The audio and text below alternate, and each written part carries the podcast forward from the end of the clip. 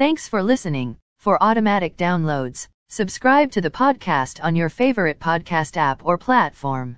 Stock markets were lower. S and P T S X was down eighty-five point four five points to twenty-one thousand six hundred eighty-three point zero eight. Dow Jones Industrial Average was down twelve point eight six points to thirty-six thousand eighty-seven point four five.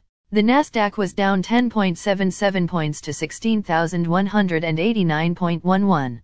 S and P five hundred was down zero point zero five points to four thousand six hundred eighty-two point eight. Commodity markets. Gold is down thirty-five cents to one thousand eight hundred sixty-four dollars and forty-five cents. Silver is down zero dollars to twenty-five dollars and twelve cents. Crude oil is down twelve cents to seventy-nine dollars and sixty-nine cents. Copper is down zero dollars to four dollars and forty cents. Natural gas is down one cent to five dollars and four cents. December corn closed at five dollars and seventy-six cents and a half. January soybeans closed at twelve dollars and fifty-seven cents and a quarter.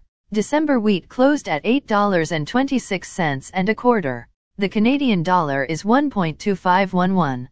Highlights of today's news. Former Prime Minister Harper to launch hedge fund. George Weston to sell bakery business for three hundred seventy million dollars. Bank of Canada's Macklem, getting closer to raising rates. Canadian home sales hit annual record after ten months. Restaurant Brands is buying Firehouse Subs for one billion dollars U S. Again, thanks for listening. For automatic downloads, please subscribe on a podcast app or platform.